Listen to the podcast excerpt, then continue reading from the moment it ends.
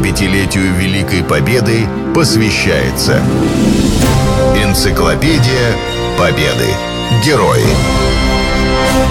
Программа создана при финансовой поддержке Федерального агентства по печати и массовым коммуникациям.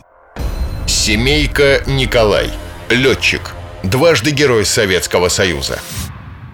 Дважды Герой Советского Союза Николай Илларионович Семейко родом из города Славянска Донецкой губернии. Школа, которую он окончил, ныне носит его имя. Когда Великая Отечественная война была уже в разгаре, Николай окончил Ворошиловградскую военную авиационную школу и в марте 43-го был направлен на фронт. Семейко воевал на штурмовике Ил-2, командовал звеном, эскадрильей, полком. Боевое крещение летчик получил под Сталинградом.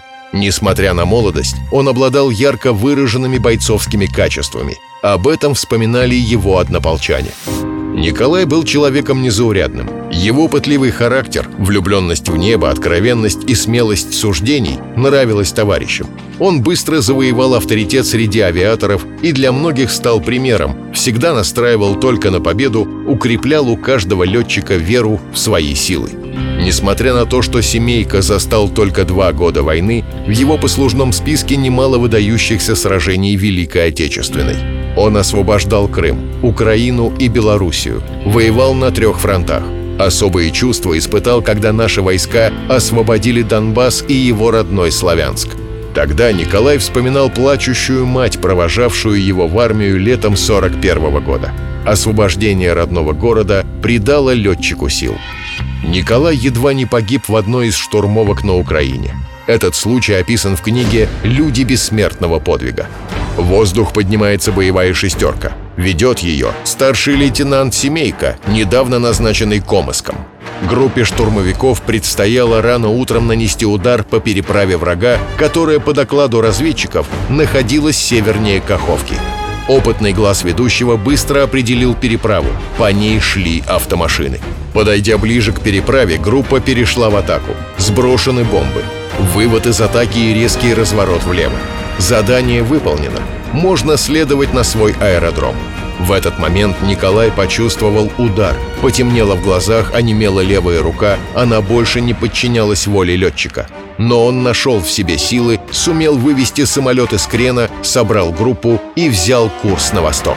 После приземления летчик сразу же выключил двигатель. В конце полосы машина остановилась, но Николай не открывал фонарь кабины.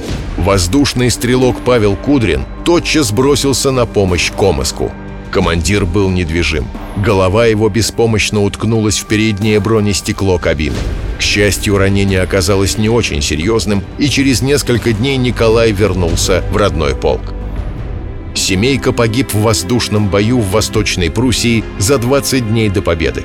В очерке Карпова «Герои не умирают» описан его последний бой.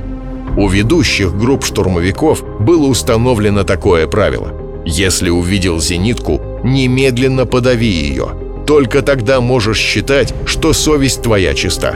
И самолет «Семейко» пикировал на площадку, откуда продолжали бить зенитки. Были ясно видны стволы зенитных орудий. От них разбегались в стороны солдаты, которые, видимо, поняли, что подбитый штурмовик врежется в расположение батареи.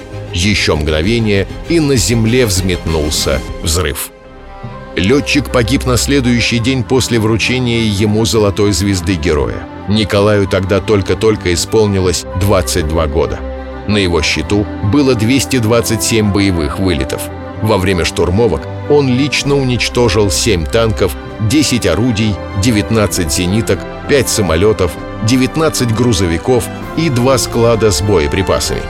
Второе звание Героя Советского Союза ему присвоили уже посмертно. Указ был подписан 29 июня 1945 года. Это был редчайший случай, когда между указами о награждении высшей наградой не прошло и 3 месяцев. 75-летию Великой Победы посвящается Энциклопедия Победы. Герои. Программа создана при финансовой поддержке Федерального агентства по печати и массовым коммуникациям.